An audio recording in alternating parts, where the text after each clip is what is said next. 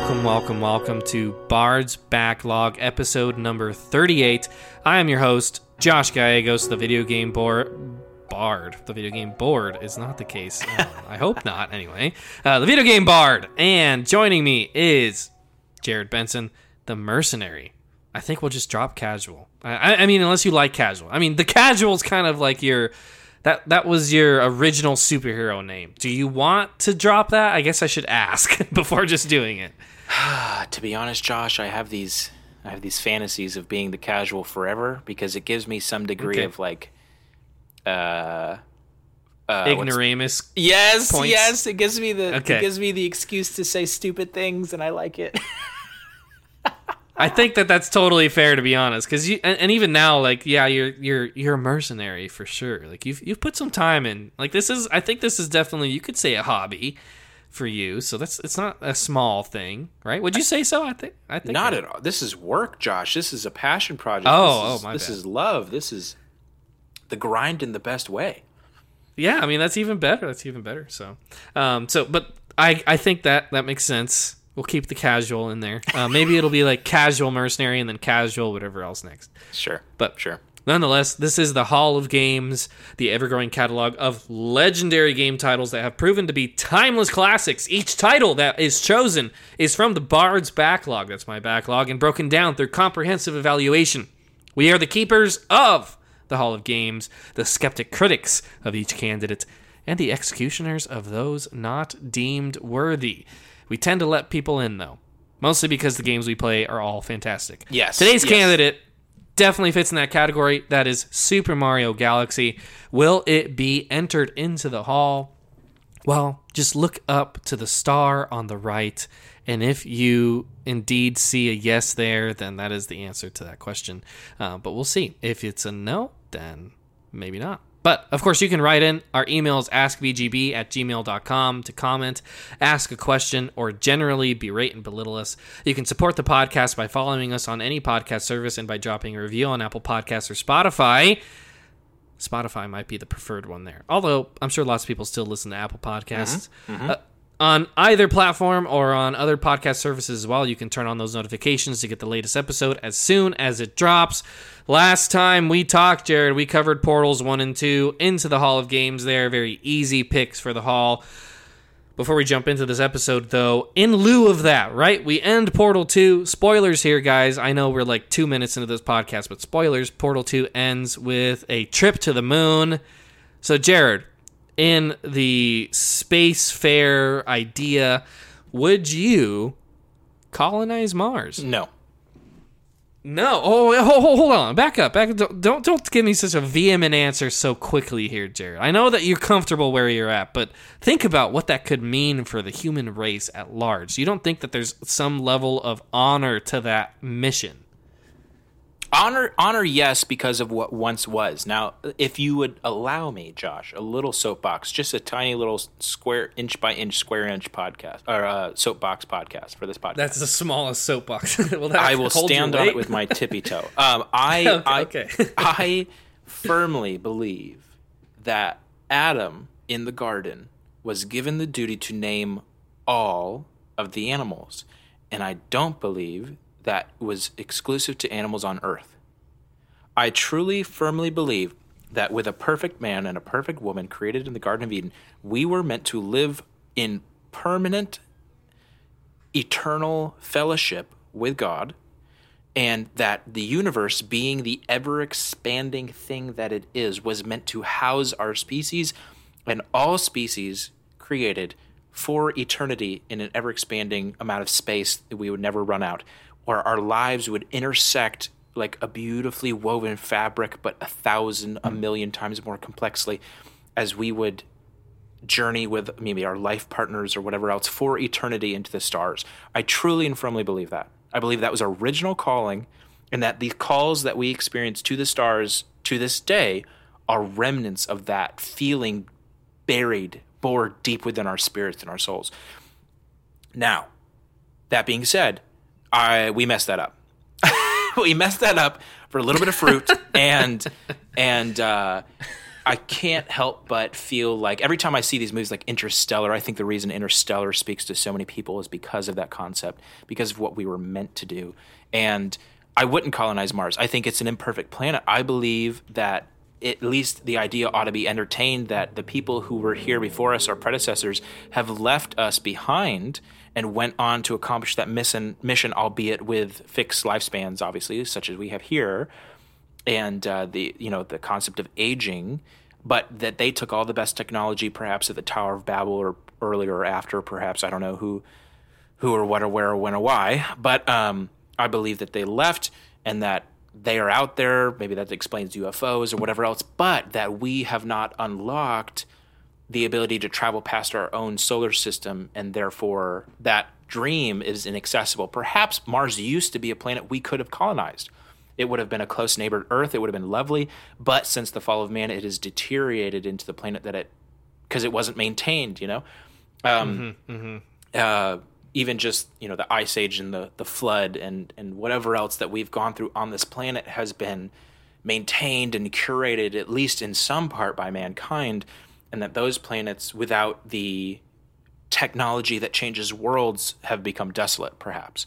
Um, without a perfect man to run them, um, and I do mean man. I don't mean subverting God. I do mean man, uh, lesser than, um, have been have fallen into desolate wastelands. And so, no, I don't think it should be Mars. Perhaps something further than Mars, outside of our solar okay. system, outside of you know who who knows, but certainly not Mars. I think it's a dirt colony. It's a dirt planet. Um, so I wouldn't. I'd rather stay here. But if there were a chance to go to the stars, to a place that is potentially livable and has even the slightest chance of making that work, I I would love to take take that opportunity. But Mars, okay. absolutely okay. not. I was too quick to judge then. I didn't realize that Mars was your hangup, but I, I thought it might be like you were just a little too comfortable here. You know, like you got you got all the trappings of of modern America, so you're just having a grand old time. But no, I I misjudged that. I apologize profusely for that, Jared, because your your uh, your perspective is is wise, I would say. You know, everyone's so focused on, hey, let's get to Mars, but what for? And I think that's the question you've kind of an- answered in your own mind is that there isn't really a reason to go there specifically. Um, maybe there's a purpose to expanding beyond Earth, but Mars probably isn't the place. So I like that. I like that a lot. Um, I personally would also probably say no. I'm good here. Um, AC, unless right? it, it, yeah, exactly. I mean, why the heck not? I mean, definitely don't get that on Mars. But like, it, if it's like an interstellar level situation, right, where like we're running out of food and the population at large is like desperately needing something, I might encourage like my my kids to like, hey, start to prepare and like we're gonna send you out, or maybe I'd go along. I don't know. Um, I always think of the pilgrims when I think of like colonization mm-hmm. and mm-hmm. why they did it and what they went through to do it. But that is very different from Mars. Like they're going to a very resource rich land with a ton of potential as opposed to a desert. so, right, right. Uh, very different situations when you put it that way. Of course, our pick for this week is Mario Galaxy. Celestial Bodies are the name of that game, so let's talk about that after our first two segments. Our first segment here is not the games we play in we're going to skip over the games we planned because we have recorded this a little bit too closely to the last episode. So we don't have much else to say. If you want to hear about the games we're playing right now, go ahead and listen to our Portal episode. But we're instead going to ask what games we want to play. A little bit of a twist on the regular segment.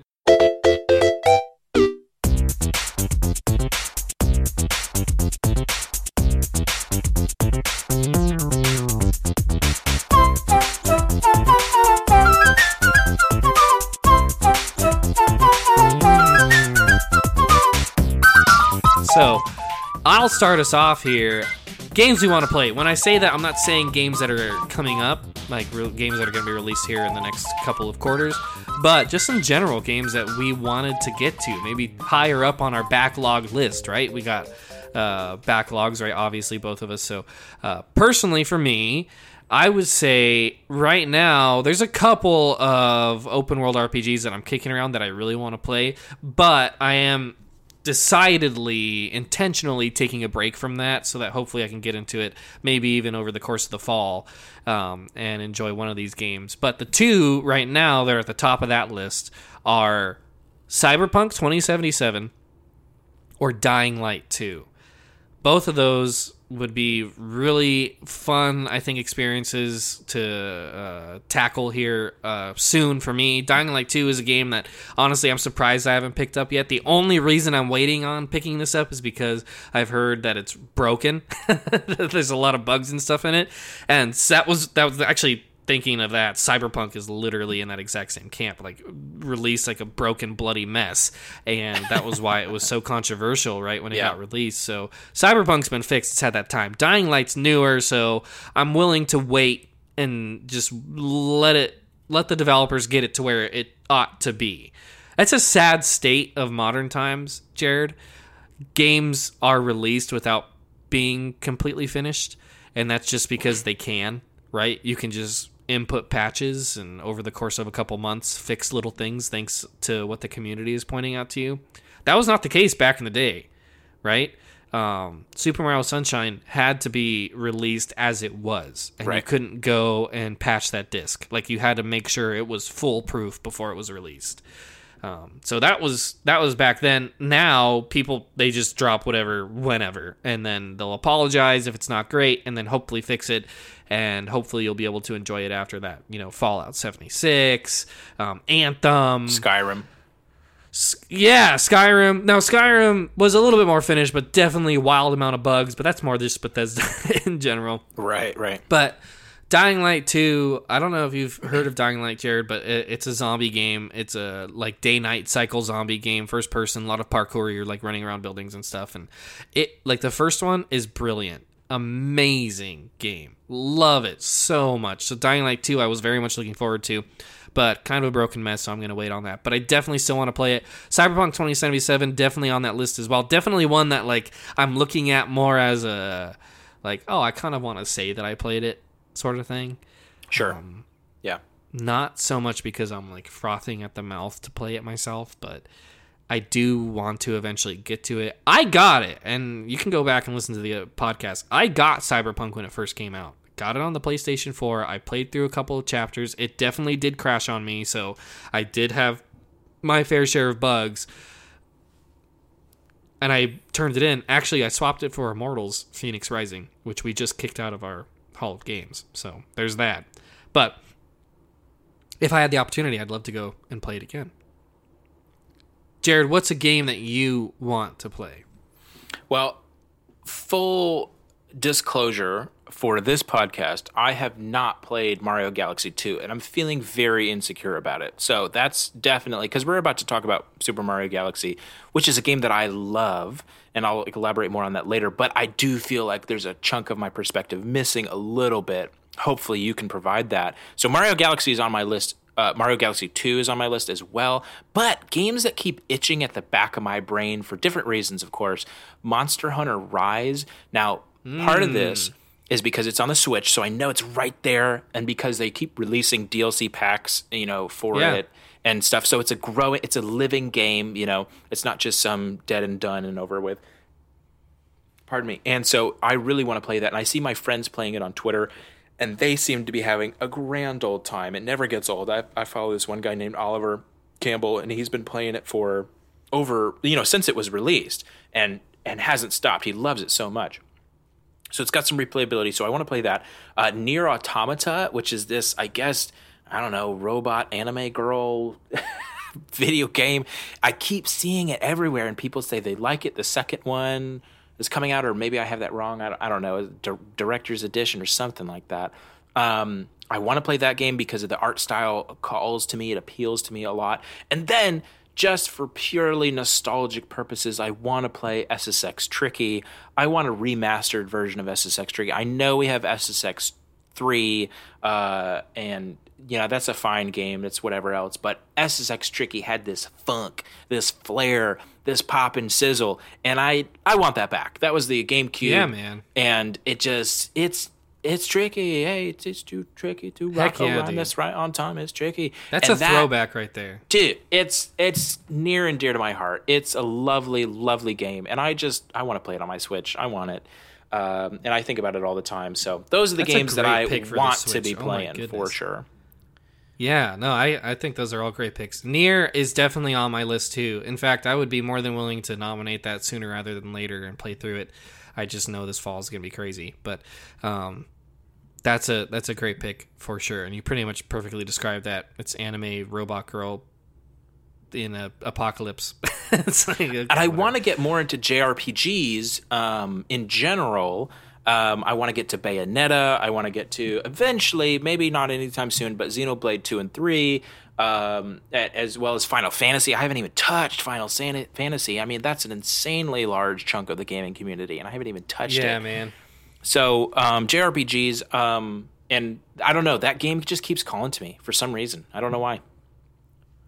Yeah. Um, now I will say Nier is not like a turn-based. It is definitely Japanese in a lot of its design, but it's more action adventure. Same with For sure. Bayonetta, kind of just like fun combat stuff, but For sure. uh, definitely still great games and well worth choosing. I would say the last one I'd say as well as Mario Galaxy 2, you mentioned it already, but I put that on my list as well, especially as I've been playing through Galaxy again in preparation for this podcast. I'm like, man, I just wish I had ease of access to it. It's been so long since I played it since the Wii, right? I haven't seen it or played it since then. Actually, Right. no, I did play it on the Wii U. So I take that back. But You, I think, are the only person I know in person who has a Wii U. I don't think I know anyone I else. don't anymore. Right, I right, don't right. anymore. Had, sorry. Yeah, well, there was like like five of us, so uh, that's the reason you don't know very many people. But I would love to play it again. Just yeah, kind of like put the comparison with the first one. I've always said that the second one was the my favorite between the two, but especially after playing through the first one again, I'm like, man, there's just something truly special about this game. They're doing something else, and to juxtapose it against the second, I think would help maybe give me some clarity as to which one is truly uh, worthy. But that would also be a game that I want to play. Next segment is our default segment.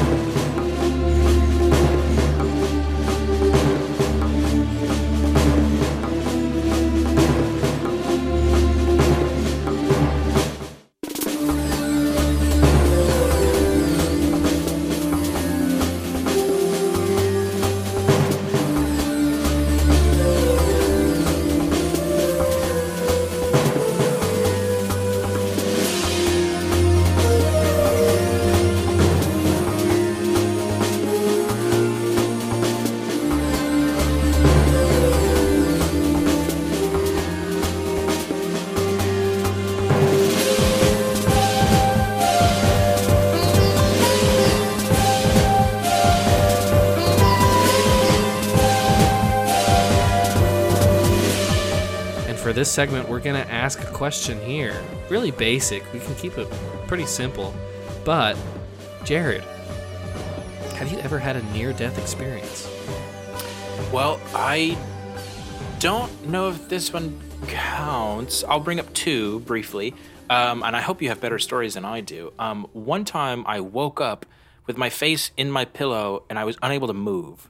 I experienced um, a, body, Oh. a body paralysis and uh, inability to breathe, at least strongly. My lungs were feeling weak at the time and I couldn't move my arms. I was on top of my arm. I felt it underneath my body crosswise, and so I knew I had made it fall asleep. I had gone it had gone numb on me, so I couldn't lift myself up. My face was buried in the pillow, and I legit thought I was going to die for a quick second. Um, Jeez. it really it felt like an eternity, but I'm sure it was only a second or two. But I I woke up face down and I couldn't breathe, and I was running out of oxygen, and the walls were going black, and it was of course you know pitch black, so it's already black. But but uh, that was the closest one I felt like I legitimately could have asphyxiated in my sleep, but um, asphyxiated.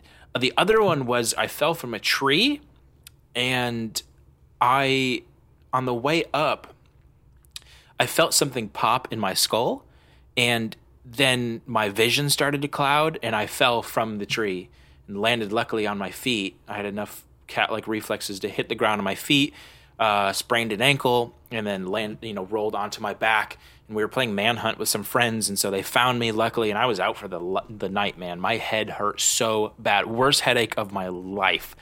Um, and to be honest with you, for years after that, I, I haven't had it in a couple years now, but for years after that, anytime I lifted weights strenuously, I would get a what I would call a thunderclap headache in my head and it was from exertion. And to be honest, it could be the makings of an aneurysm that I'm going to have to deal with later. I don't know, but uh, that was pretty close as well. Had that been more serious, or had it been an actual aneurysm, I would have died on the spot.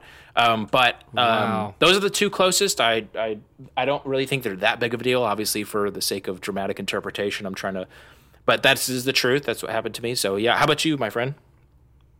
Um, I just want to say your first one is horrifying, um, and the second one also kind of scary. But for me, near death experiences, I haven't talked about my accident in 2020 very much on the podcast, but that was definitely up there. Yeah, Um, yeah, Lost my mind, and there's reasons for why it took a long time to recover. I went through a relapse, which was worse than the first time, and uh, I I tell people often that I have actually seen and experienced and visited hell through that, but it's not it's not one that I guess I was I guess I was in danger of dying, but it was more losing myself. yeah. If that yeah. makes sense, It's a type of death, uh, that's for sure.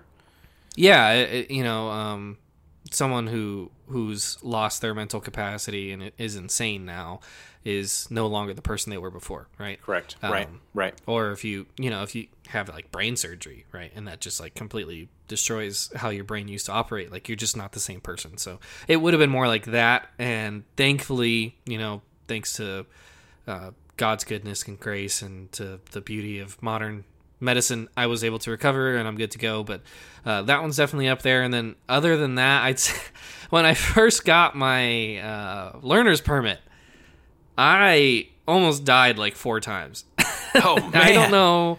I don't know why my parents were letting me drive as much as they were, but they shouldn't have. I didn't take driver's courses. I took Alive at 25. I don't know if you know what that is, but like you can kind of at least in the state of Colorado, you were allowed to supplement instead of taking like driver's learner courses and going through a whole thing.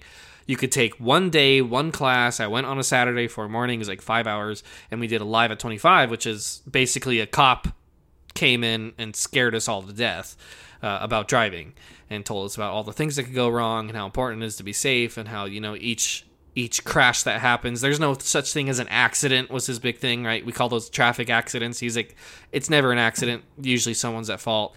And so he just talked through that. He gave us a bunch of horror stories of people that died and whatnot and uh, scared you. Like showed you footage, uh, talked about things that happened to friends that he knew and whatnot. And after that, like driving home, I was like mortified. But I didn't actually ever get experience behind the wheel. I just got my learner's permit because I, I had passed that. And then when I actually was in the vehicle itself and driving around, my parents didn't give me enough like off road experience. They just kind of threw me in there, which I attribute to the fact that I was their third. So they had gone through this with my two older siblings, and now you know just kind of like l- lower returns on investment, and they're just like, you know what, go ahead and do your own thing. But uh, there were a couple times, like there was one time I was like, I well, I, I don't know if this would have been a death experience, but like I I didn't realize that I was drifting into the next lane, and it was pretty busy traffic. And the guy who I was about to hit, like, went off of the road to avoid me, honked at me, and then, you know, sped off in front of me. And I did that. I kind of like drifted over. I panicked. My my sister was in the car with me. At the, or no, no, my my brother was with me in the car. She, my sister was behind me uh, in a different car, and she was watching this all play out and like freaking out because she's just seeing me just like casually drift. But like my brother was like, "Go back, go back, like turn back," and I like froze. I like panicked and just kept drifting. Um, probably wouldn't have died, but I definitely would have gotten an accident there. The one time I would have died was when I was crossing. It was uh, I was turning left onto four lanes, right, two lanes going one way and two lanes the other way. So I was turning left to cross two lanes into two lanes of traffic. Very busy street. It's Federal Boulevard in Colorado, uh, in Denver, if you have any uh, relation to that. But uh, was turning onto it and just totally panicked, like blacked out almost. I didn't Oof. completely black Oof. out, like I didn't lose consciousness, but I didn't know what was going on. I didn't Right. know what was happening just because I was like panicking. And I don't even remember why I was panicking, but all of my family was in the car. I was in the driver's seat. My dad was right next to me. All my, my mom was right behind me, my sister, my two brothers, and I was going across. I, I went too early.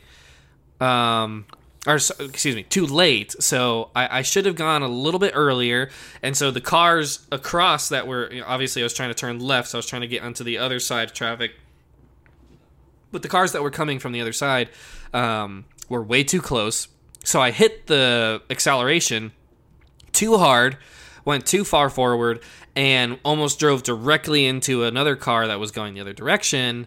Um, and the only reason we didn't go into a full accident and cause like a five car pileup, because there was a bunch of cars at the time, was because my dad reached over, grabbed the wheel, and turned it like hard, like as much as he could in order to actually get us into the middle lane. and it actually worked. I don't know how it worked. And he was like, stop the car, like hit the brakes. And we did. And I slowed down. And after that, he was like, okay, merge. like merge Oh my goodness. Into... But if he had not done that, like if he had not reached over and taken care of that, we all could have been in a very serious accident. And that would be my other close near death experience so stupid. I don't know why. I don't know why they let me drive as. By the time I had my license, I was good to go because I had gone through some traumatic experience. yeah, for real. now I'm a good driver. I got my CDL. Growing Uh, up, yeah, that'd be those would be mine. growing up as a kid, those are horrifying stories. Growing up as a kid, uh, my dad would sit me on his lap and have me steer the car while he did the gas and brake while we were in Georgia. In Georgia, out in the boonies where my grandparents lived and we visited them every year, um, the roads were much more calm. And so he'd sit me in his lap and, and uh, I learned the feel. Because obviously, what freaks you out is the overload of information when you first climb behind that wheel. Absolutely. And in your critical decision making, you aren't used to the feel of the vehicle, and so you're you're freezing and you're overthinking and you're doing all this stuff. But if you have that under your belt, you know, and you're used to the feel of things, or if you grew up around dirt bikes or or four wheelers or quads, as some people call them, um, then that's much more natural to you, right? So, um, yeah. So for me, by the time I got my learner's permit and then my driver's license, I felt pretty comfortable behind the wheel. So luckily, no super near death experiences in the vehicle. But man, that's that that would keep me up at night. That's for sure. well, definitely, like in the moment too. I don't think I registered how close I was. It mm. was like after that, I was like, oh man, mm. like I got to be careful. And as kids are just they think they're invincible, you know. Yeah. So yeah. I was definitely that way. And those kind of showed me that I wasn't. It took getting into an actual accident for me to like really learn my lesson, but that was after I got my license and it was not my fault either, by the way. Thank you very much. Um, the only time I got a ticket was because of that, and there's like there's a whole other story, and I'm very bitter about it. But nonetheless, uh, I'm a good driver now. Okay, I drive buses, so I'm good now. But at the time, I don't know why my parents even let me because I definitely did not have the experience, the know-how, and yeah, you're right. You just get so overwhelmed. It's like so overwhelmed with all the different things going on. Um, like I, I don't know what it was. Like it didn't translate. Like people could explain it to me, right? I've played Mario Kart my whole life, but once I was actually behind the wheel and like Stop. the the the thing I remember the thing that like really got me was how touchy the car was. Mm-hmm. Like you just turn the wheel a little bit and it's like right, it like pulls. And that was something that I had a really hard time wrapping my head around. That and mirrors, like using my rear view and my side mirrors. That also that was like Portal. like I had to like bend my mind around like, oh wait, I'm seeing behind me when I look over there. Like I don't have to completely physically turn around to look. Um, actually, that was why I started to merge into the other lane and didn't stop that first time. That first story was because I was turning to see my blind spot, and I just like as I turned my body, I also turned Yes, the wheel yes. and didn't realize. Very common mistake. Very common. P- yeah, stupid, stupid. Um, glad we're here. Glad we're alive. And since we are, let's go ahead and jump into our pick of the week, and that is Mario Galaxy.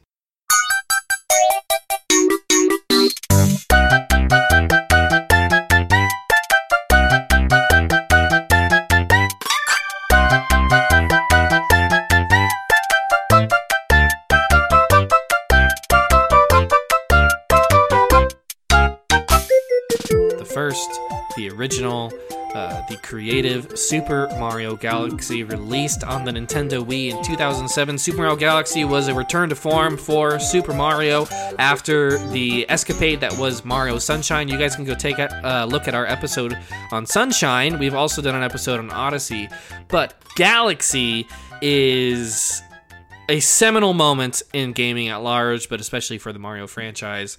So let's talk about this. Jared, what's your history with Galaxy? Uh, where are you coming from as you going through this again now? Um, what was your perspective on it, and has that been reinforced or changed as you've played through it this next or this most recent time? Nothing but love for Super Mario Galaxy from my end. I remember the first time I ever saw this. You know, there was a kid in my church growing up whose name was Luke, and Luke always had the newest Mario game.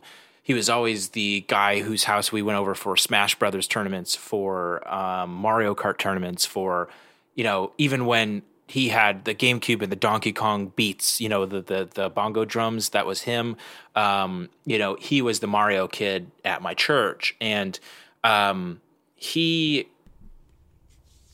he introduced me to Galaxy, not even intentionally. I just he was my younger brother's friend, so he wasn't quite in my friend circle, but he was known for Mario, of course. And I went over his place to pick up my brother, and sure enough, Mario Galaxy was you know on the Wii. The Wii was this all the rage at the time still. And uh, when was the Wii released? Was it 20, 2006 or I think it's 06. Yeah, I think it's 06. It might be.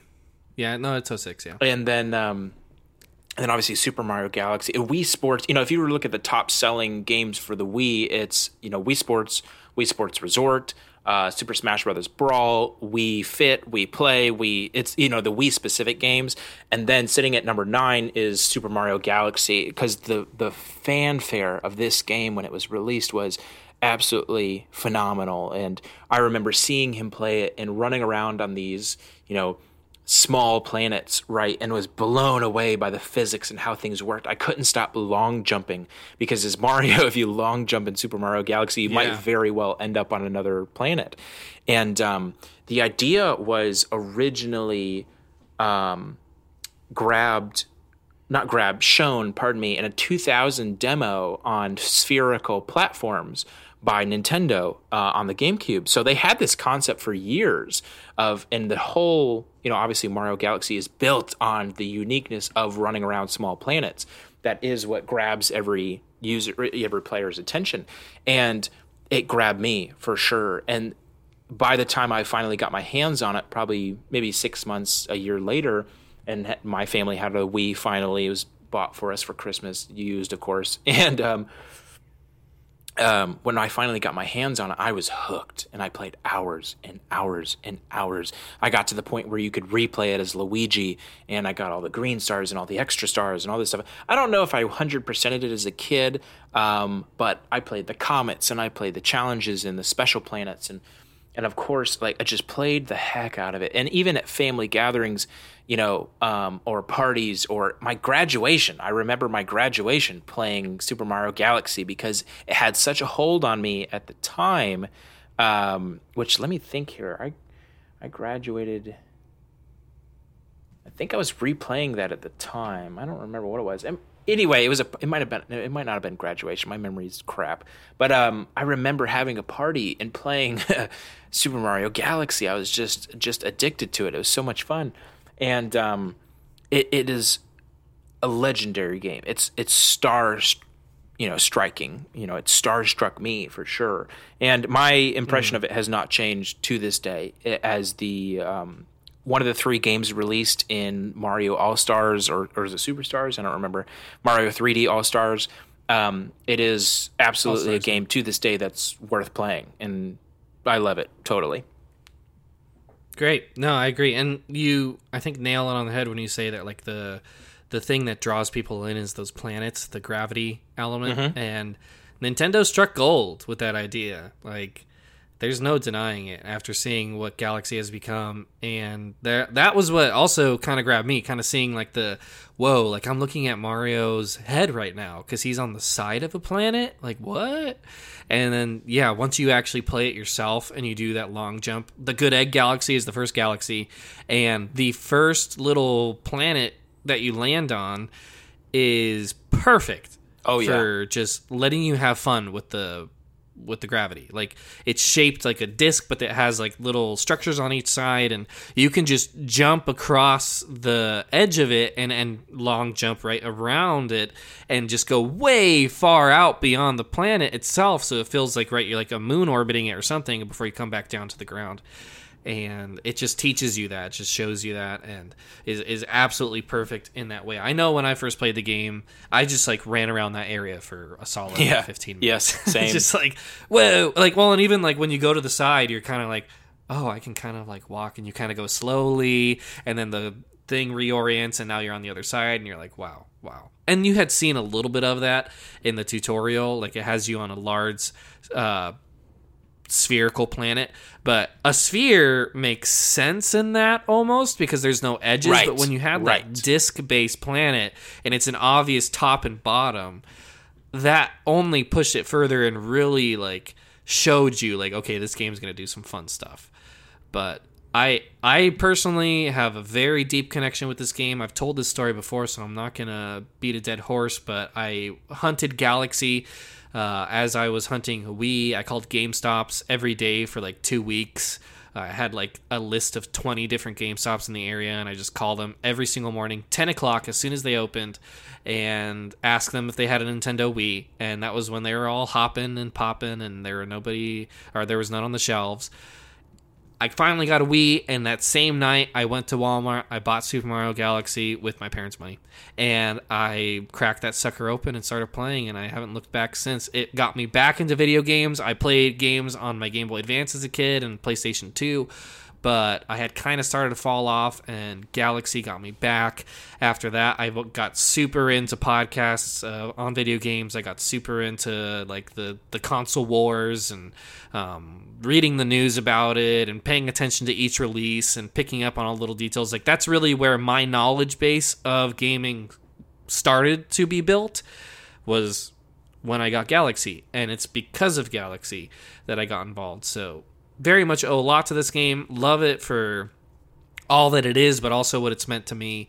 And um, yeah, I mean, let, let's talk about it. So, Galaxy really was, in my opinion, Jared, it was a return to form. Now, I know you love Sunshine, uh, but classic Mario is notably absent in Sunshine. And by classic Mario, I kind of mean more like the Mushroomy Kingdom, like the locales, right? Yeah. You got the Yeah. Sunshine theme. The the movement of Mario's there. You got all that, and, and Galaxy has that too. But they've slowed it down, right? They, uh, Sunshine kind of went overboard not overboard I, I don't think but like kind of just went like as crazy as possible as they could think of with the movement and the different uh, capabilities that you had with FLUDD and galaxy pairs that back all right you don't have a water backpack anymore uh, you got your basic jumps. We'll put your long jump back on there. Okay that's fine. But this is mario 64 okay you've got the mario 64 move set with a spin. Okay we'll put a spin in there just so you can take out some baddies and do some other stuff, uh, shoot through stars and whatnot. But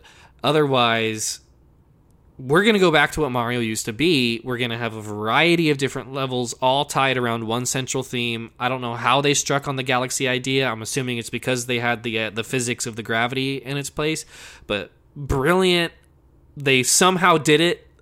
I don't think anybody ever expected them to pull it off. I don't think it's easy to explain in today's terms how weird and bizarre it even was to see Mario in space. Like just that alone, him flying through the air, like on the cover, like seeing art of that, and then seeing him running around these planets, you, your brain kind of had to go there. Like it, it wasn't natural, and you had to realize like, oh wait, yeah, okay, I guess Mario can do that, and that's kind of crazy, and uh, it's out of this world, right?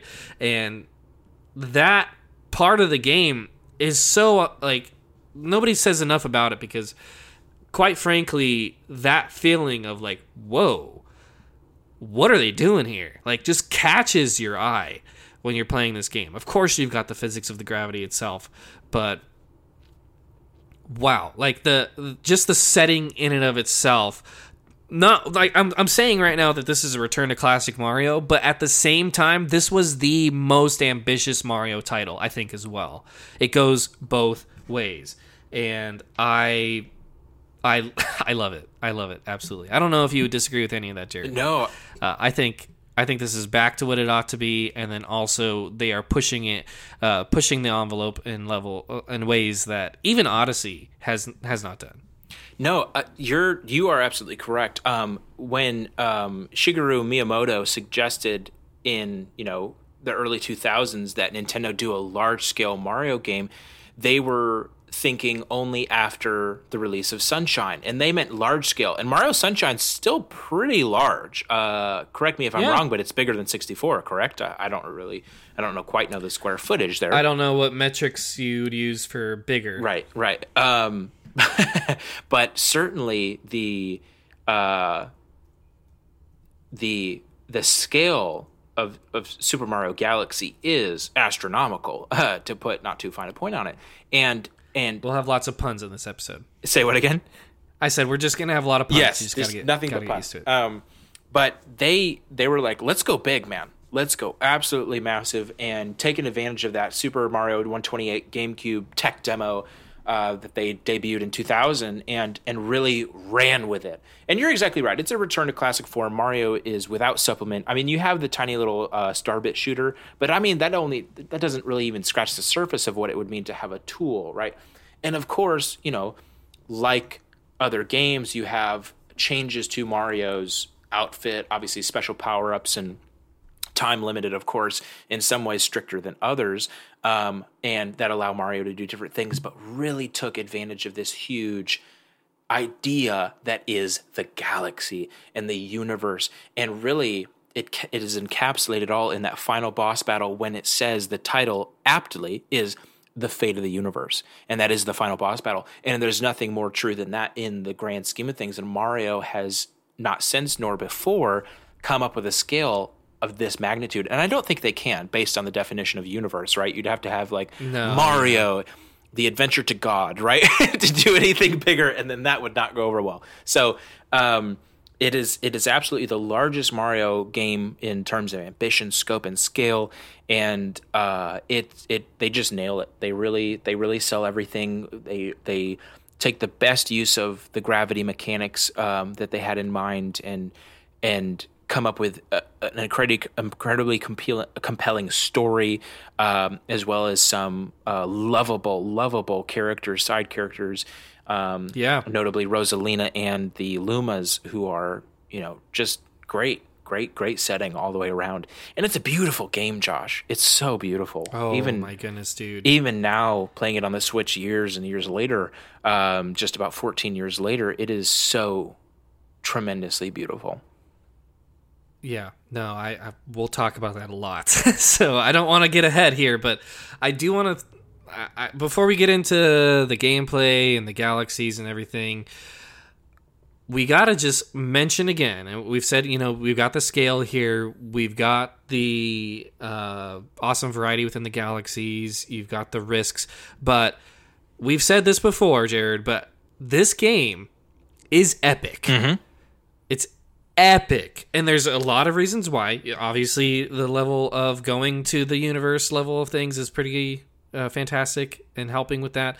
But also, the story here is serious, interestingly, kind of like there's a gravitas like a like sobering situations like Bowser okay it's kind of funny when you look at it directly like Bowser's setting up his own super galaxy by like you know taking them and uh, doing whatever and combining them whatever he's trying to do with that and like ha- set up his like kingdom galaxy or whatever like okay that's a little goofy but like they take it all so seriously and it, it, like what like you said by the end when you get to like the fate of the universe and everything you feel that and you're with that. I, and no other mario game is like that. Um, in fact even galaxy 2 it's almost like they knew that they had shot their shot with galaxy and actually performing an epic with this setting they realized that okay mario going to this next level has to have all of the elements that would make such a thing truly special and if if the galaxies are going to be special, we have to take this seriously. And so we're going to make this story not just about Mario trying to save Peach from Bowser who wants to marry her, but Bowser who's trying to conquer the universe and Mario as this lone hero who has been thrust aside in the original attack and now has to slowly make his way to the center of the universe in order to save everyone. And that's that's just so crazy. Like the even even picturing mario as like this tragic figure this hero of of lore and myth who's who's having to bring all of this together and utilize his own personal skills the plumber i guess who jumps and uh, go to all these different galaxies and and and take in all of these different stars despite all of the challenges despite how many different things that bowser has put in place to repel you to stop you. Um, he's already attacked rosalina. There's just like so much of like this epic feel to what's happening here.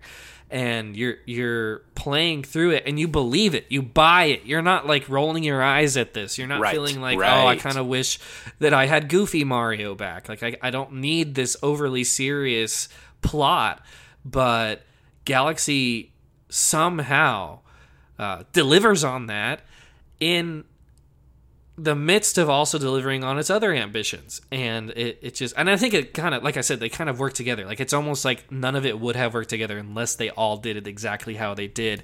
And even with like i said galaxy 2 it's not as serious it's not as uh, epic it's a lot more fun it's a lot more uh, freedom loving kind of like odyssey. Like odyssey has that same kind of like hey we're going on a vacation we're romping around the world and each little kingdom's a funny little thing and there's all kinds of goofy creatures and let's have a grand old time but galaxy is like no we're going to this uh the space junk galaxy and like what's going on here? And like it, it's got a little bit more of a sense of mystery and awe to it. It's not as fun loving but at the same time at its core it is still awesome super fun mario. And the setting its epicness i think just we we got to acknowledge that up front I think that when you have you ever had the chance to I'm sure you have, you're a teacher. Have you ever had the chance to ask your students, "Hey, what do you want to be when you grow up?" i have yeah And and the response is usually you know, whatever their current obsession is, I want to be a this, I want to be a that. And yeah and to be frank, the over you know, the, the reason we ask that question is because we all know that there's nothing any one of us can do about time.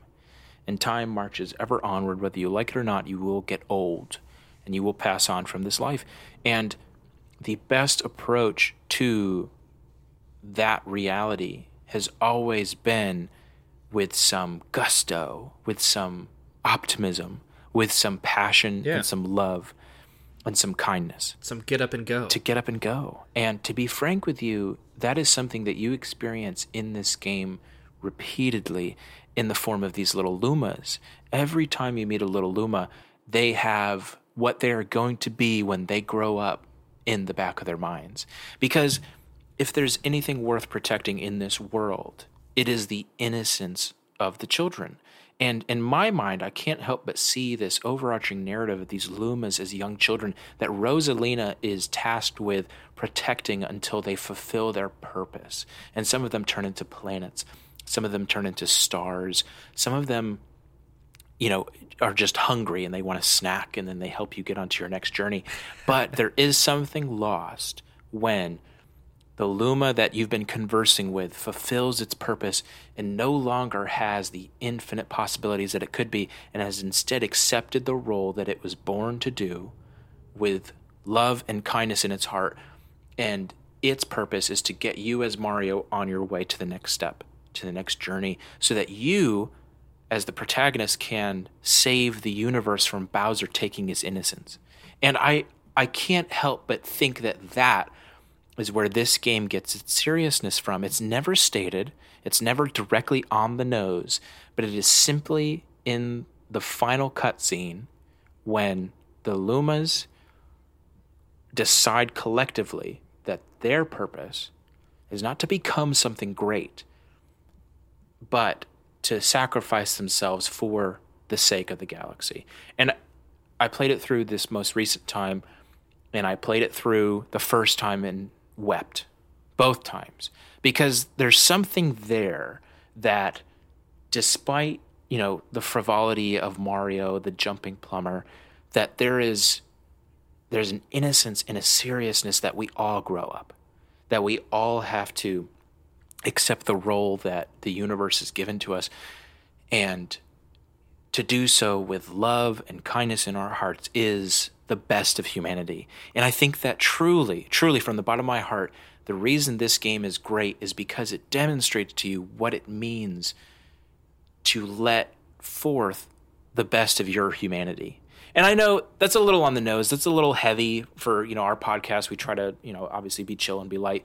But but I think truly that's where this game gets its weight from. It gets its gravitas from. It's the scope and scale of the universe. Yes, but what is the universe but individuals who have purpose? And hmm. that's that's what this game is. And it makes me cry. It's beautiful. It's it's a tremendous yeah. it's a tremendous game, and I I think you nailed it when you say that this game has a seriousness that you can't quite put a finger on. Um, so no, I, I I totally agree with you. I think that you're absolutely right as well. There's something stirring inside me, even just listening to you talk about that, because like just like immediate as you're talking i was just like picturing that final scene with all the lumas like diving into the middle to save everyone else and sacrificing themselves so that you can do what you were supposed to do and so you can be with your princess and everything and yeah amazing uh phenomenal in that respect i i also think of the just the love and care of rosalina as well yeah. understanding that that's the path that she's setting these people or these these young lumas on I love the little storybook. I don't know if you got to do this this most recent time, Jared, but going into the little library and listening to Rosalina tell this tale of how she first met the Lumas and uh, became their mother, really, their celestial mom yes. that they were looking for and hoping for, and now she's taken on that role and, and helps them get where they need to go is is touching is beautiful i would love to get that as an actual like cardboard children's book yes and have that because it, it is a it's a wonderful little story of this young girl like soaring through the stars and um, doing it to aid this this small creature. But yeah there, there's a there's a heart and soul to this game that you don't see very often right? Video games are all flashy. Yes. they're about the numbers popping yes. off of the characters. They're they're about pulling off that slick counter in Sekiro. They're about all kinds of of dopamine hits and uh, giving you fun and satisfaction. And every now and then, every so often, this game comes in that delivers on something more, that hits you on a level that other games just simply do not. And that's not to say that other games are less valuable. Right, uh, right. We've got all kinds of games in our Hall of Games that don't do what this is doing, right. uh, but this is truly special. And um, we just want to take note of that. The story, though, I mean, we've we basically talked through.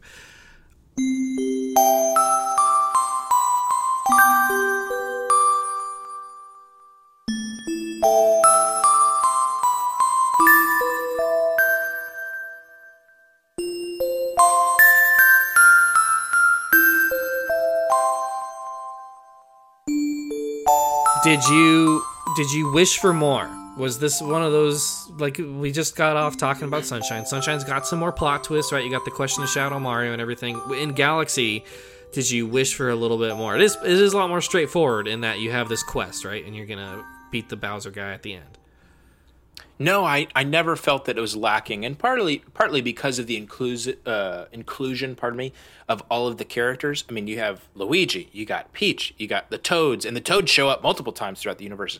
You got the inclusion of Rosalina and all of the Lumas, and that little space obs- uh, observatory that the Lumas are on is densely populated. There's Lumas everywhere, so it feels like a home. You know, there's nothing Yeah. missing in the storyline. You have Bowser and Bowser Jr. You have the inclusion of the uh, magicians, uh, Kamex. Are they? How are you? The cam, yeah, cam, Kamex, cam- right, right. Excuse me. You have the Or maybe it's Kamek. Kamek. Pardon me. Pardon me. I always hated Kamek in Mario Baseball for the GameCube. I hated Kamek. He always got on base, and I hated it. He was such a like mid-tier Yeah, batter. And- I actually know exactly what you mean. Yeah and um but no and then the Boos they use the Boos there's the ghostly galaxy right like there's a whole bunch of it's almost as if this is the mario game that is the most inclusive of all of them. And i you know maybe i could be wrong technically on that point but because it you know galaxy 2 has yoshi right? This universe does not have yoshi. At least i don't think it does. Um you have the good egg galaxy which is kind of a callback to yoshi i think kind of looks like yoshi a little bit but it's not sure. it doesn't actually have yoshi like uh, sunshine and um, galaxy 2 incorporate yoshi in but um yes, But- Galaxy Two, man. yeah gotta go. Play i know it. it i need to i need to but uh but certainly no i didn't feel like anything was missing and uh the way the story wraps up so nicely and then seamlessly rosalina's comment to you once you get to the observatory after beating the game as i did this last time which was i knew you'd be back i knew you'd be back and uh working to get more of the stars and so you know i i, don't think this game is missing anything it's lovely all the way around Okay, I'd agree. Uh, it's it's it's epic. I love it, and it's it's got a lot of fun moments too. Even throughout, like Bowser's levels are always like, you know, you, you feel it. Like, Yes. You're like, oh man, like this is awesome, and it's it's got the music going. Oh, we could talk about the music and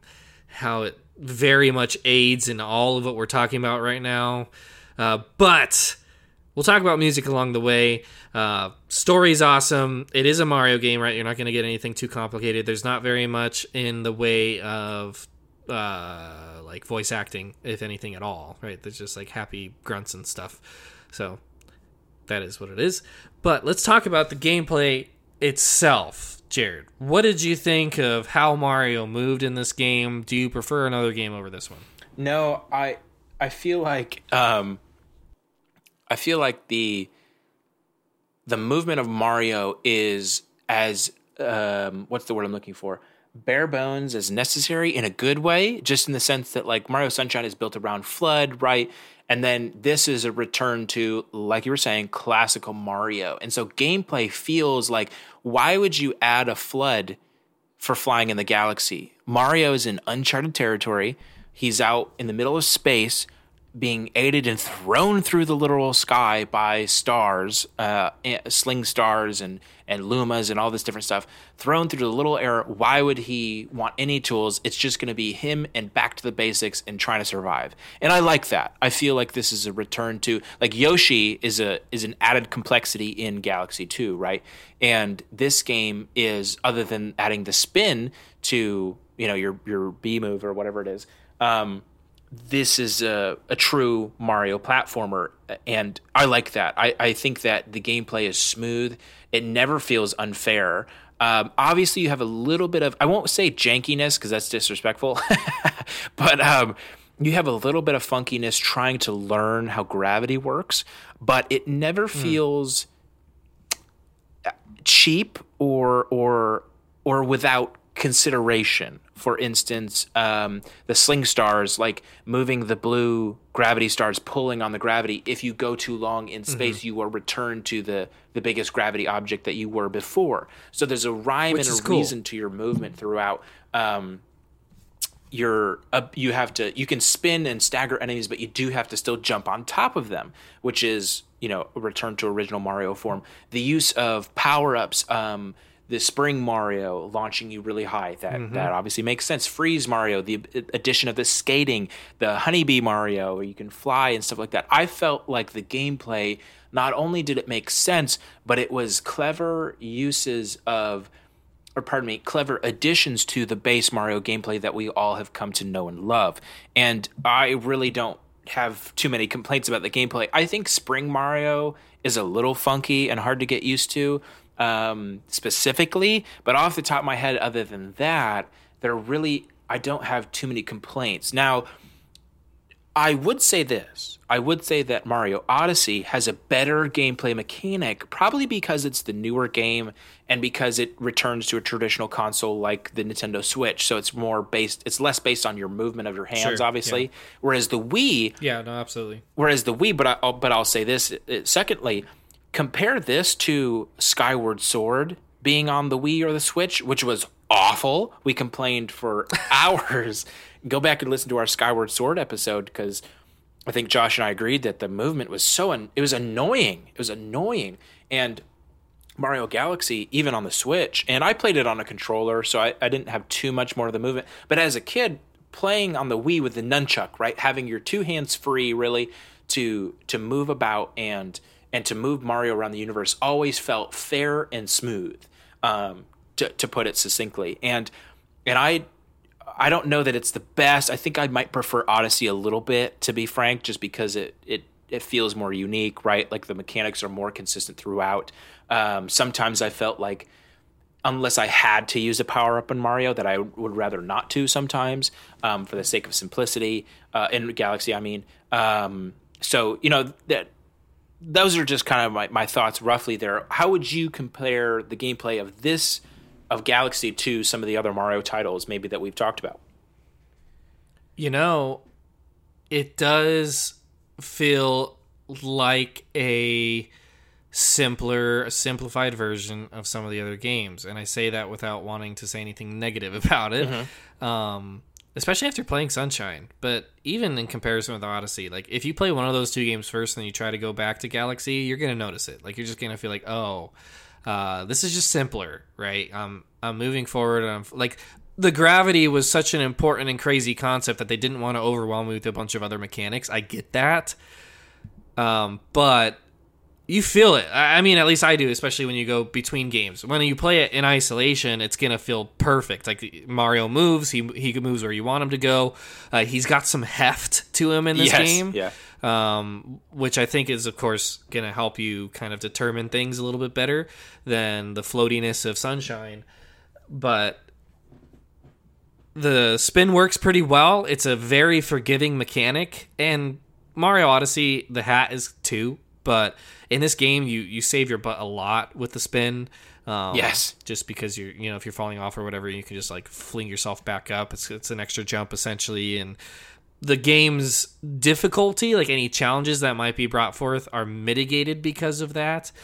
And outside of that though i don't think that there's any particular like issue i have with the movement. It's just less. Like you don't have all the crazy flips and spins and stuff that you can do in odyssey. You don't have FLUDD. So it is like mario 64 and in fact even less than 64 um, this one's probably the most simplified movement that 3D Mario has gotten. 64, you've got like a punch and you've got a dive. You don't have those here.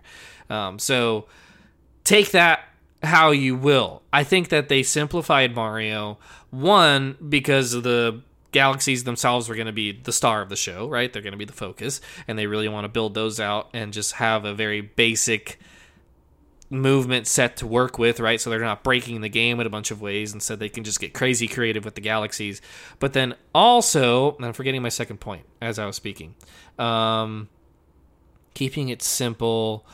Also, I don't remember what I was going to say. I had another good point, but I don't remember what it was. Um, but that is what I think here. I don't know if it's a bad thing. I think that the star bits is an interesting but very superficial thing to add to it, right? Um, iconic though, and on the Wii it was perfect, yeah, because you had the pointer Yes, and the way that you held the nunchuck and the remote. You'd spin with the remote, but then also kind of just like casually flip your wrist Right. around and collect some star Right. bits as you're going. Um, so I get why they had it. It's really very straightforward, simple thing, and it works okay on the Switch. Like you've got the motion control, and you can kind of swing your control around if you need. Um, so it works just fine. Well- it works a little bit less once you get to like grabbing bubbles and stuff. then the accuracy is a little bit more to be like leave something to be desired. Um, but what were you about to say? Right. Well, the I was going to say the pointer is actually like as opposed to Skyward Sword, like very aptly used, sparingly, of course. Like it's not your primary uh, locomotion, obviously being the movement and the long jump, uh, as well as like wall jumps and stuff like that, somersaults. Um, but the the star pointer being used in transit adds a sense of um, purpose to your traveling in between points and really makes you look forward to it, which is a clever use of it. It's also used to feed hungry lumas, which is a fun, satisfying thing to do. It's also used to stun enemies in some cases or give you coins. Um, you can shoot a, a, a star bit at a coin in which you make a little trade off there and uh, maybe a boss battle or something like that. And that's very useful. In addition to solving some puzzles when Mario's up in a bubble, which is why I asked you, I was wondering where you're going with that when Mario's up in a bubble, this the the pointer is used as a wind, like to blow your bubble. So it, it helps a little bit in moving to and from in, in certain um, uh, certain puzzle areas, right, where you're trying to avoid obstacles as you float through the, the air. Um, it's used to gra- in each of the domes that you go into. It's used to gr- pull you up towards the ceiling and and then navigate. You know, it's it's the perfect use of the pointer. It never is in the way yeah. Because it doesn't serve any functionality other than special purposes here and there.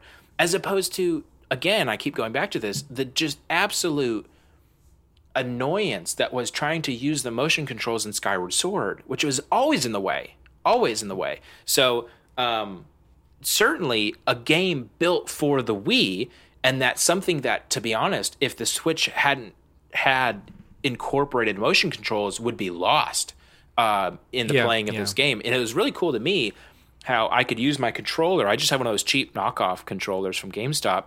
Um, I think it was actually Nintendo brand though, so maybe it's not. I don't. I just remember it being like twenty bucks or something. And um, it it can because the technology has advanced so far. We're over a decade from the Wii release. Um, it has the functionality of a normal old style controller, which is as opposed to the nunchuck and Wii combo where your hands are only tied by a cord loosely.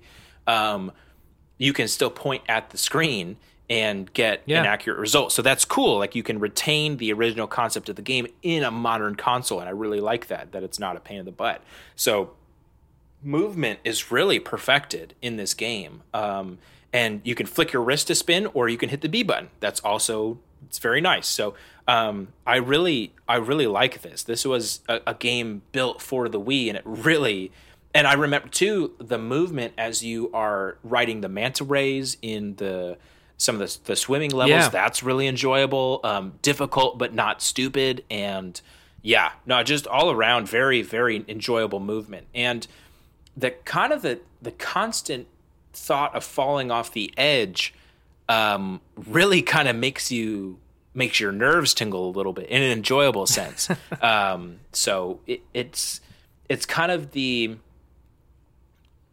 because you only have three chances before you get a game over, as opposed to the the recently released uh, as a like for what I mean is the Sunshine that was released before Galaxy, which is you have how many how many lives do you have six or seven?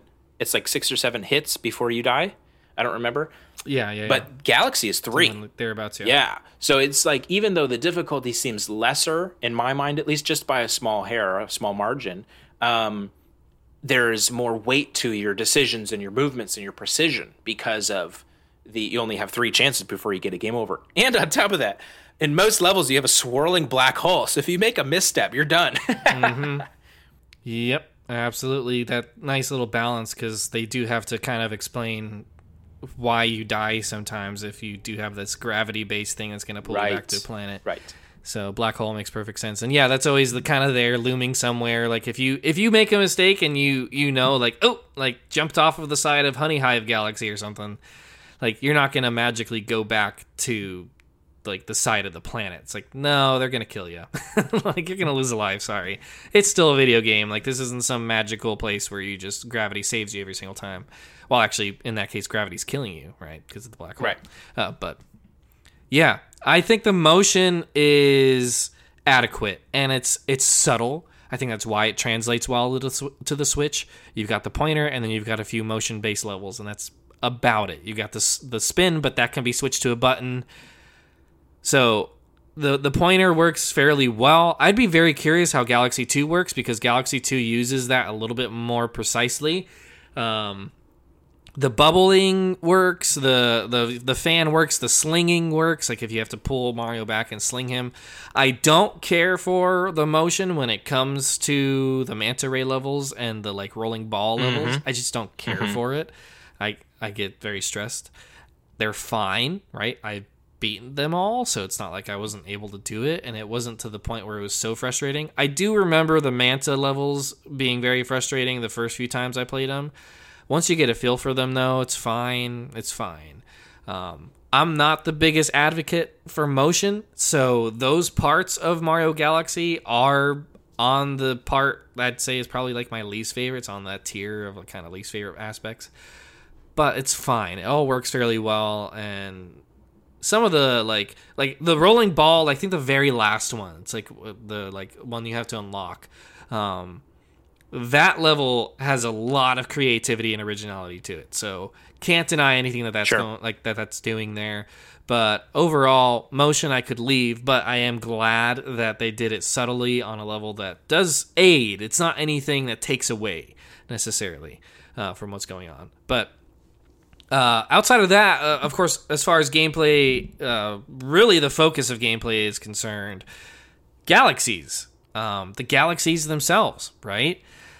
Did you find yourself like as you played through this another time, really like gravitating, no pun intended, toward a particular like galaxy or a few galaxies?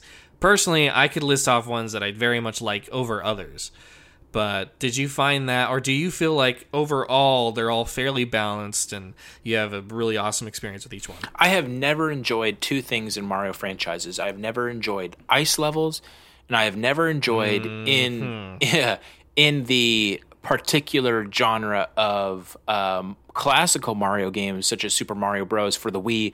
Do you remember playing Super Mario Bros. for the Wii, the four player where you could have up to four people?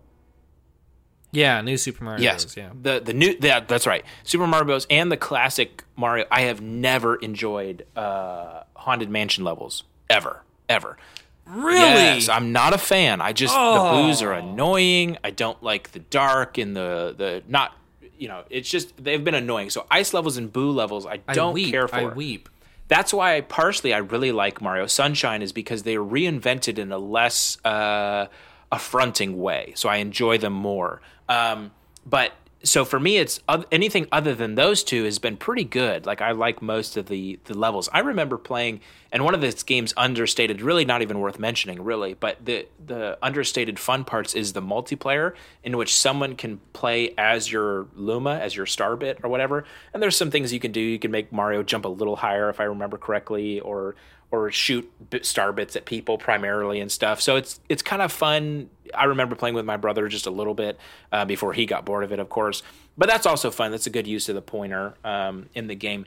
But as far as uh, side note, as far as like levels and galaxies go, um, I actually really enjoyed the opposite. I enjoyed the manta ray. I enjoyed the ball rolling. I enjoyed the sunny swimming levels. It's funny. I complain so much about swimming in sunshine because it is awful. Oh my goodness, it's terrible. And swimming in Mario Galaxy is much more relaxed and easier to maneuver. Obviously, you just have the dive button, and then you can swim around with A in any direction, um, pushing A button, and and you don't take a hit to your life every time you run out of air. It's just this kind of a, a countdown timer, which is a, a a fantastic improvement over Sunshine, which was annoying. You like take a hit. And Go ahead. Jared, and you can spin infinitely. Yes, yes. No, you're exactly right. The, so much improved uh, in many different ways. As far as the worlds are concerned, and I know we talk about theming when we talk about Sunshine, as far as like it's all on one island. So of course there's going to be you know some similarities in far as like uh, Piantas in one case and Noki's in another, and so they kind of merge and, and whatever else. But I did think that each dome in the observatory does a good job of giving you a variety within that dome. So even if you're in the fountain or the kitchen or the bedroom, um, you or the engine room or whatever, you're getting a variety all throughout, um, and some new galaxy inspired. You know, like the the the Dreadnought level. That's a pretty fun, unique galaxy level. Um, let's think uh, the Toyland level that stands out to me. The Candy Yes. Candy levels uh, or Cake Land or Sweet Mm-hmm. Sugar Land, whatever. Um, I think that one's a special one. I think you have to feed a Luma for that one. Um, but I probably. but the uh, but yeah, anything outside of and this has always been the case for me at least. Anything outside of the ice levels and the boo levels, I'm a big fan of. How about you, Josh? What stands out?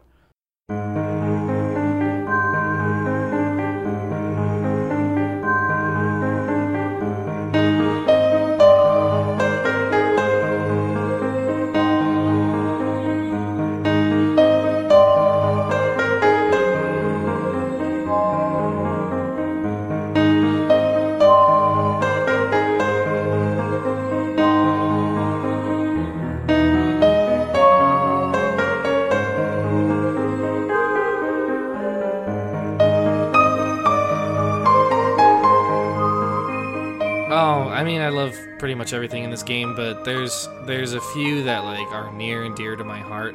For some reason, the bedroom, um, the galaxies that are in the bedroom, like that little purple uh, hub thing, Yep. is full of like m- the best ones in my opinion. You got Gusty Garden in there, which has the most epic music. I like Freeze Flame Galaxy. You got the lava versus ice. I know that lots of people don't like that. Um, I like the ice skating is fun. They did it in a fairly well way here.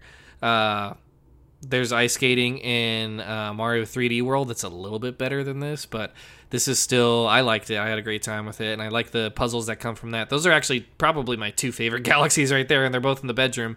Um, you got Dusty Dune too. That one's a lot of fun, but uh, outside of that, like I, I think that the main galaxies, like the ones that have like more than one or two stars, right? Some of them are like the Lumas, right? Like you said, um, the the hungry hungry dessert one is like that and there's a bunch more. Like there's one where like uh and the lumas ones are always interesting because you didn't see them right? They, you're like waiting for it to form. Um and that's the case even like in levels if you ever feed a luma like you're like oh what's it gonna turn Right, into? right, right, right. sometimes it turns into like something really weird or like one time it's like a yoshi head. Um other times it's like something really basic just like another regular looking platform Yep. planet. But when they soar off and then they turn to something it's always something unique. Like they they have these like one-off galaxies right? Nintendo just had so many freaking ideas that they have these like interesting little one-off galaxies. Sometimes those work sometimes they don't. Um, i was gonna say there's like one where there's like a massive uh, bonefish swimming around. Don't care for Yeah. that and and that's kind of the case like with those those single star ones they're kind of you either love them or you hate them the main ones though pretty much across the board if you have six stars i think is what their like standard is. Um i don't think there's a single bad one. I i really really don't. They are amazing in their design also unique right? You're going all over the universe in this game. Uh, you mentioned dreadnought. That one's awesome. It's got that industrial vibe to it. There's several beach themed ones right? Um, gusty garden is like this crazy garden. There's like uh, apples like massive planet apples and this giant worm that goes through Yep, each one. yep. like what a unique interesting Yes. idea right? Um, the ones with the bees in them which that one you got two of i didn't care for that right you kind of got like the Yes. um what is it the honeybee kingdom honey hive galaxy at the Yep. start and then it turns into the gold leaf Yeah. galaxy Hey, I noticed end. that this last playthrough. I totally agree with you. I was like, oh man, and here I was thinking this game was perfect, but they reused a galaxy. Yeah yeah that was like my only disappointment in like the main galaxy specifically like if they had gold leaf as like a one star okay that's fine but they made it into its own separate thing and i was like ah okay kind of feels like you were like running short on Yep, ideas though. yep. um but so many so many unique ones um ghostly galaxy i'm just reading off a list here just maybe some of these will stick out in people's minds uh battle rock galaxy That's a is good a ton one. of fun lots of yeah that's kind of like dreadnought 1.0 and then dreadnought's kind of like battle rock 2.0 um all of the bowser levels are great um man i mean these last ones are are crazy. The Deep Dark Galaxy is so interesting. It looks so basic, and then when you land, it's got like little mystery music. It's like doo doo doo doo doo doo. What's going on over here? And you're just kind of trying to figure it out. And like uh, each time you land on this is the case for each galaxy, but in Deep Dark Galaxy, I remember thinking this specifically. Like you're like, what's gonna happen next? Like where's it gonna take me now? Because it doesn't always take you to the same spot which is something that other Mario games have done. Even Sunshine, right? They always kind of tried to mix up the level. But in Galaxy, depending on the star that you pick, you're going to be in a totally different part of the galaxy, right. a totally different place not every single star, but they really do like take you to new locations, down new routes. Yeah. Uh, these levels are not like a 64 level or even like a Sunshine level where you can kind of like run in different directions. They are a lot more linear. That's one thing that people don't care for about Galaxy is that these aren't like hub worlds, right? They're not mini open levels. It's it's just a a kind of a and you got some agency you can you can move and there's different routes and whatnot but it's it's small planet to small planet so it's a little bit more linear but they make up for that in the variety within the stars, the the different tasks you're going to do on each yeah. one, and uh, Deep Dark really sticks out to me in that respect. But even going all the way back to the first one, I mean, Good Egg Galaxy. I think the first three stars that you do there are all in different spots. Yes, they and are. It's not until like the fourth star that you go back to that. Uh, well, you, I think you land on the first planet every single time, but uh, where you go back to like a, one of the other paths yes. that kind of yes. you had already gone on. Yeah. So, and that's amazing, and they keep that up. That's that's the last thing I was gonna say is that like they keep up that variety. They do, and um, and throughout the whole, game. they switch up how they do that to you too. For instance, the the uh, toy galaxy. I don't. I think it's in the engine room, but I could be wrong. It might be the the kitchen. I can't remember.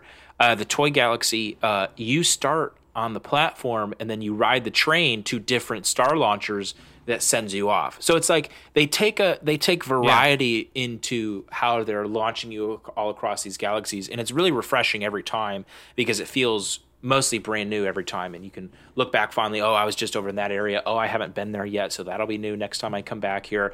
I personally really looked forward to the comets the specific, especially the races. Okay, like, yeah, those were great twists. Now that is one area in which like the skating is. Ex- you're exactly right. Like that's super fun. Especially there's a race that you do with Cosmic Mario, and you both line up, and uh, then you have to skate across these floating platforms to the end. That's super fun. Yes. Switching gravity, you know, to the top platforms, you're upside down, and then to the bottom platform. That's just, I loved the comets. Um, those were those were always super enjoyable. Anytime a comet was in place, I was like, "Oh, let me go do that one," because that's a challenge run, um, and I love the variety that, that that would bring to the the universe of the galaxies. There, that was super cool. Yep, totally agree. And another set of variety is also the power ups themselves, which you talked about. Right, you got the spring one is kind of an iconic one, but definitely, uh, I'd agree, not my favorite either. Um, it's just a little bit too shaky in how you land and jump and mm-hmm. whatnot. But you got the fire flower for the first time in 3D. That's mm-hmm. cool. Mm-hmm. Uh, the ice flower kind of to be its opposite. And um, there's a lot more in Galaxy 2. I think Galaxy 2 has better ones. Um, but that was cool. Like that's that's and that's classic Mario, right? Coming back. Sunshine and 64 didn't have power ups, but now you got some power ups. You can get those not from a question block, but around on these galaxies and that's a that's a great little addition and adds to the puzzles that they're doing and adds to the variety. Even though you don't have a FLUDD, you've got power-ups and they're they're going to help aid in adding some interesting elements. A lot time a lot of the times they're timed um, but they ended up I think uh, really rounding the game out um, as far as the mechanics and and how these different levels played out. Did you have a favorite galaxy? Hmm. No, no, not really.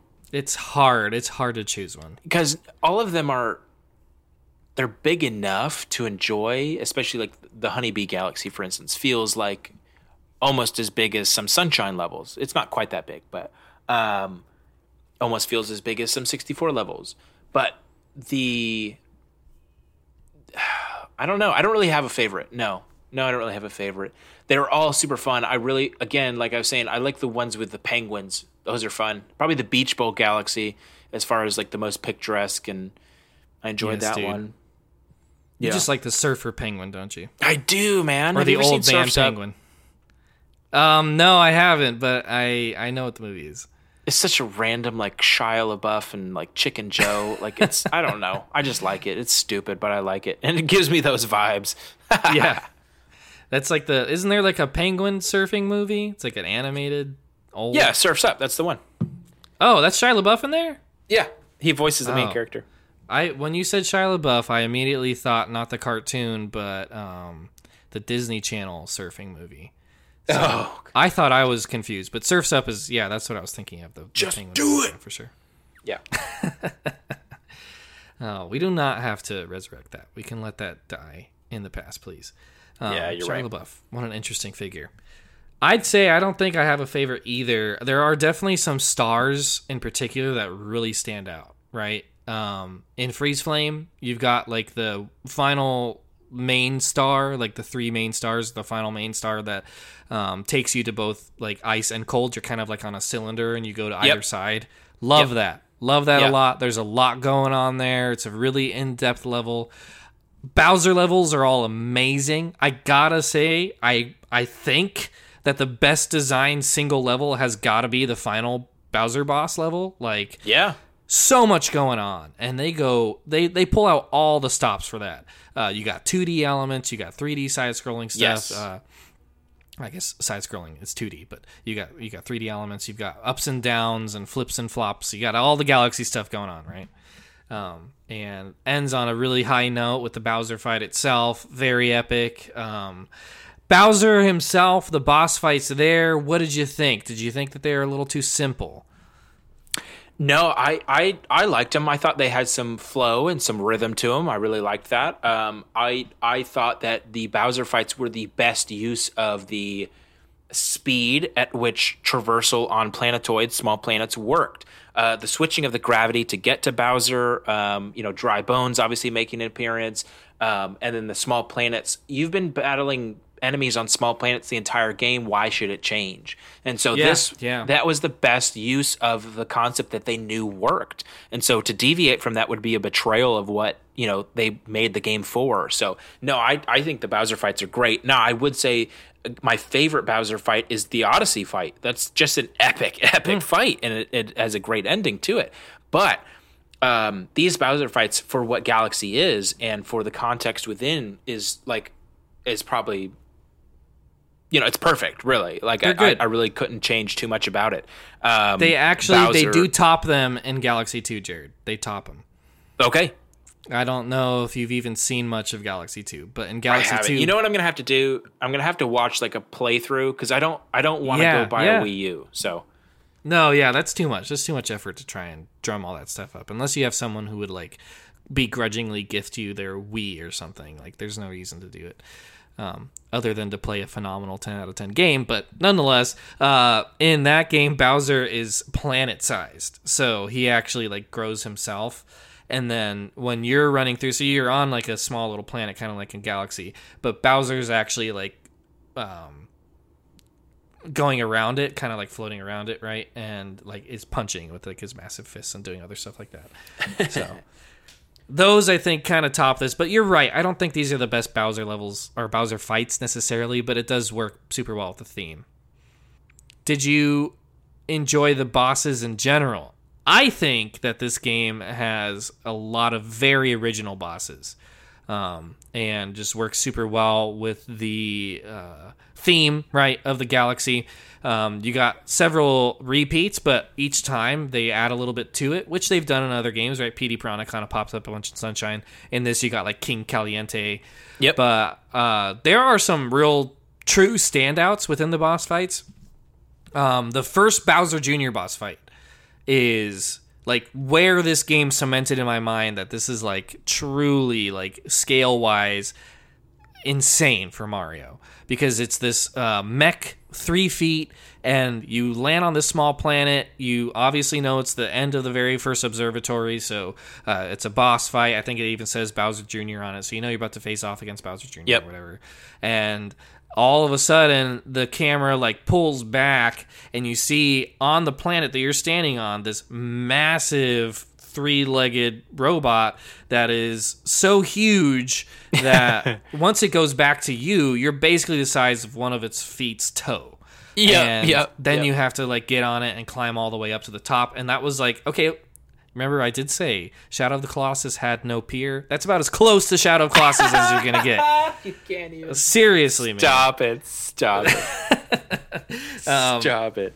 But that was what that felt like, you know like it just was like whoa like it's so big and i'm, I'm Mm-hmm. climbing up okay now i'm sounding sexual but um the boss fights man uh, i thought throughout the whole game were very satisfying um, and i can't say that about every mario game uh, but what did you think No, I, I would agree. Um, as far as boss fights, like, um, I I don't know if it's because it's old game is old, you know, but the boss They're fights simple. in Mario, yeah, the boss fights in Mario Sunshine felt not as um, big or or you know what's the word? I, I, just not as grand, I suppose. And I think that's because you know Galaxy is a sharper 3D game. That's probably a big part of it.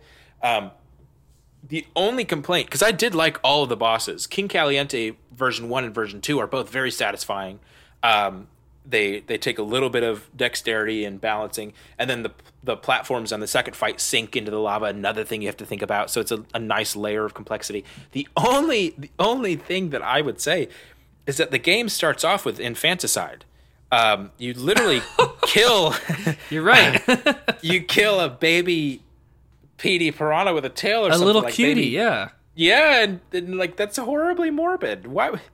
Why are we okay with this thing? That's you terrible. are absolutely right yeah you crack him out of his egg and then you smack him with his own tail Exactly. He's not even born yet, and you're already murdering him. So like that's not a good way to start Mario off. But uh, but other than that, I really like if he had showed up later being a menace, and then you take care of him, you know, like Petey Piranha is in Sunshine, then that's fine.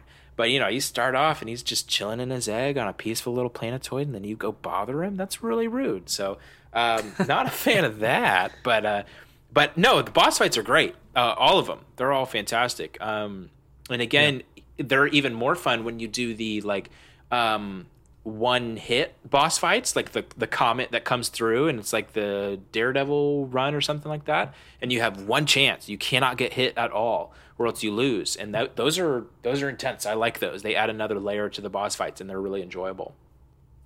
Yep. Um, can't agree more. Yeah, and and you you speak well to the comets. Um, the comets are definitely not everybody's favorite. They're the extra challenging things, but when I like the the sudden death ones especially, but uh, when Yeah. they click, they're they're a ton of fun. They really are. Um, Yeah. The purple comets always were my least favorite, but then at the same time, when I would accomplish them, I, fa- I just had like the best feeling, you know. So it's like Yes. kind of both. You, you get it both ways. Um, but I don't know why people didn't like them. They're completely optional. Ex- yeah, exactly, exactly. You don't you don't need to face it, and and a lot of the optional harder stuff in Mario games is where a lot of the gold is, in my opinion. I don't know if that's the case with Galaxy. Galaxy's just like it's just so good all around that, uh, and even the supplementary stuff, like I said, kind of like the motion control levels, I don't care for, but it's all there still. Uh, did you play through the grand finale Galaxy? I'm sure I Kinda like did. a- it's like an homage. It's at the very end. You go back. It's not um like challenge. You're literally just like going through where the Star Festival is at the start of the game. Yes, yes, I did. Yes, I did. I um I did that when I beat it for the first time. I either 100% of it or came really, really close. Um, the first time I played through Mario Galaxy, um, back in back in the day. Not this time, not this last time though. But I, it's a beautiful homage to the the kingdom. Not as good of an homage as uh, Mario Odyssey, which has the best, I think personally. But um, but certainly a great a great little uh, you know I love that that little extra thing that they added there. Okay. Yeah. No, I totally agree. Um, yeah. I guess I I ask because to me when I first I remember when I first clicked on the Grand Finale Galaxy I was expecting like a crazy gauntlet of like the hardest stuff they could throw at me and then it was like this happy little like oh you you're at the end of the game and you get to enjoy this. I think you have to have unlocked or collected all the other stars to get to the Grand Finale Galaxy. Okay, so you must have 100% of this game. Now, if you went through with a Lu- Luigi and 100% of it, then is a question. Um, but I remember at first kind of being disappointed and then just falling in love with like the whole game. Just like, wow, what an experience. What a journey. Like when I first collected my 120 stars and and went through the Grand Finale Galaxy and rolled credits for the last time, I I just I knew at that moment like nothing else is going to be quite like this in my life. Yes. And yes. um, that's what Galaxy is to this day. And I'm okay that it didn't have some crazy gauntlet level at the end. I like those, but Sure. the game had enough already. Um, after that, New Game Plus, you can play as Luigi. That's cool. Kind of basically just the same thing. Um, but last question I had for you, Jared, before we wrap up here is music.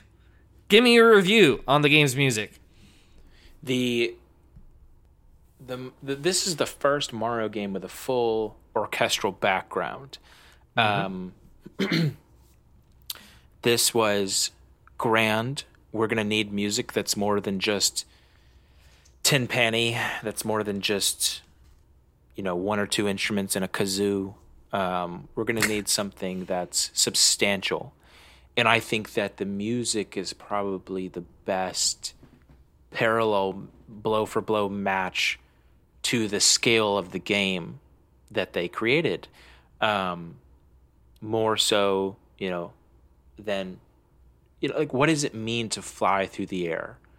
What does it mean to be teleported to another galaxy? You know, you have that the adventure that comes with the music playing in the background as you select the star in the galaxy. You have the lullaby, Rosalina's lullaby, in that final cutscene that just tears your heart out.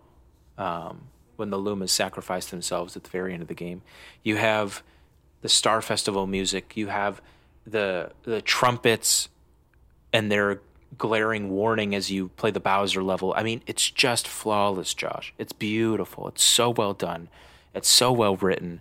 And every single moment of music, and I mean, and Gusty, the Gust. I remember. Think, what's the Gusty Galaxy? Is that what it's called? Gusty Garden Galaxy. Gusty Garden. Pardon me.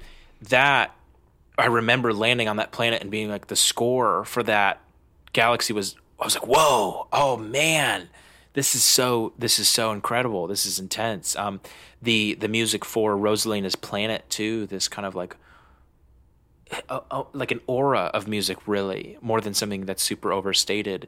Uh, the the fun galaxies were fun. The you know dangerous black hole galaxies were dangerous. You know, there was just they they met and matched their vibe and said it so affluently every time that they hit a note and it, it just works in every single scenario. There's not a single moment of music that I didn't care for or felt like it was out of place. Uh, but especially that lullaby that this game is known for that you that plays in the back of your mind when you think of this game. Um, and, and it's, it's tremendous. I hope you'll put that in here at some point. It's it's just heart wrenching, but uh, it's yeah. I uh, did you have? I mean, you mentioned Gusty Gardens. I'm I'm assuming that's your favorite track, but um, it's hard to pick a favorite. I'd imagine. You're right. No, it is hard. It, that is my favorite personally. I think that's the most like um re-listenable Yeah. track. But they're all standouts and it's it's amazing. This is Star Wars level of music here. Like you're you're getting some iconic like perfectly matches what the product is music. And that's that's not just me saying that. I feel like that's a pretty universal response to this game and the music in it. Um, no other Mario game has music quite like this. Very few video games do. I mean, I literally just a month ago, actually. Now that I'm thinking about it, um, I one of the guys that I was training with as I was getting ready for my summer job, we mentioned that we you know we play video games and I asked him what he plays and he was like, "Well, I only have a Wii, so I play games on the Wii." And I was like, "Oh, okay. Have you played like Legend of Zelda, Mario Galaxy?" And he was like, "Yeah, I, I love Mario Galaxy 1 and 2."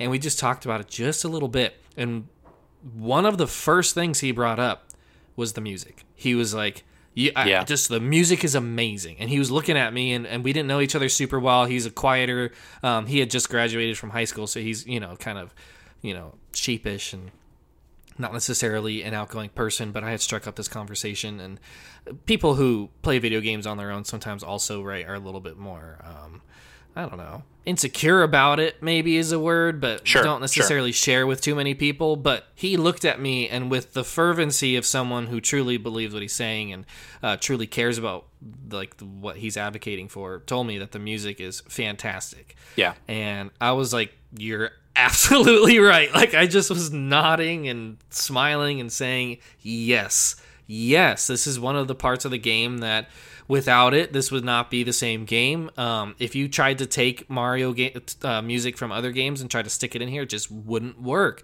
because what they did here and the way that you described it, Jared, I could not do it better. So I'm not even going to try, is phenomenal. And I I can't say enough about it. That was one thing with Odyssey. Like when we we played through Odyssey again, I'm like, ah, it's just not quite at the Galaxy level. It's just, and, and I don't know if anything ever will be again because, like I said, all of this kind of works together, right? You've got the epic setting, you've got the awesome physics, and then you've got the heartfelt story with the music just pushing all of those things together. And it just is the perfect bow on this whole package here. And uh, can't say enough about it. Go listen to it. Like on Spotify, pull up Mario Galaxy 1 and 2 OST and just Yeah. start to play through it. This this is orchestral music to die for. Yes. As far as I'm concerned, it's classic, right? Mozart style. Like put it in every single uh, symphony and people do. Like young symphonies, older symphonies play Galaxy's music because of how whimsical and uh, exciting and uh, dangerous and uh, just heartfelt and joyous it is. So don't just take my word for it. Go listen to it yourself, and uh, you'll fall in love with it. I'm sure. If I remember correctly, the music was played by the London Symphonic Or- Orchestra. Yeah, well, I think they did a whole like video game tour. So they Okay, had gotcha, like gotcha, gotcha. all kinds of hits from different games. So that is a little bit cheating, but you're right. Galaxy was definitely on that list. So, all right. Well, uh, Jared, it's in the Hall of Games. All right, you don't get a choice here. I'm just gonna put it into the Hall of Games. Kachunk, sorry. Um, although I'm sure you would agree, right? I have never been happier to be bullied into a decision. okay, awesome. So, in the Hall of Games, Mario Galaxy, of course, one of, I think it's in my top five games. I have to take a second and actually rank those. I'd be curious how everything fell. But Yeah. Mario Galaxy's got to be in there. It's got to be in there. Um, just so important to who I am, even, and, and who I've become in um, my course in life. So, really was that impactful and uh, love it absolutely because of that. Check it out if you got Mario 3D All Stars. Um, it's right there for you. Um, and it's the best one in that package anyway. So uh, go play it. Have a grand old time. Yes. Any final word? Any final thoughts, Jared? No, sir. Um, truly, the beauty of this game is I say no, sir, and then I say final thoughts. That's funny. Um, truly, the beauty in this in this game is the scope and the scale, and the love in your heart as you finish it up. I know that sounds cliche and cheesy, but um, you'll fall in love with this game, and you'll discover a a soft spot in yourself that you didn't realize you had, and it'll be an accomplishment well worth your time by the time you finish with it. So, um, a, a beautiful game in all of its as- in all of its aspects, and uh, I would recommend it to anyone. All right. Well, final notes here. Be sure to tell a friend about our podcast. Drop us a five star review if you made it this far. Check out our past episodes for more backlog, in depth conversations. And thank you for taking the time to listen. I hope you agree with our decision. And if you don't, tell us why. Until then, this is the Video Game Bard with the casual. Yes, we'll stick with the title. The casual Jared Benson. And we are signing off. Thanks for listening.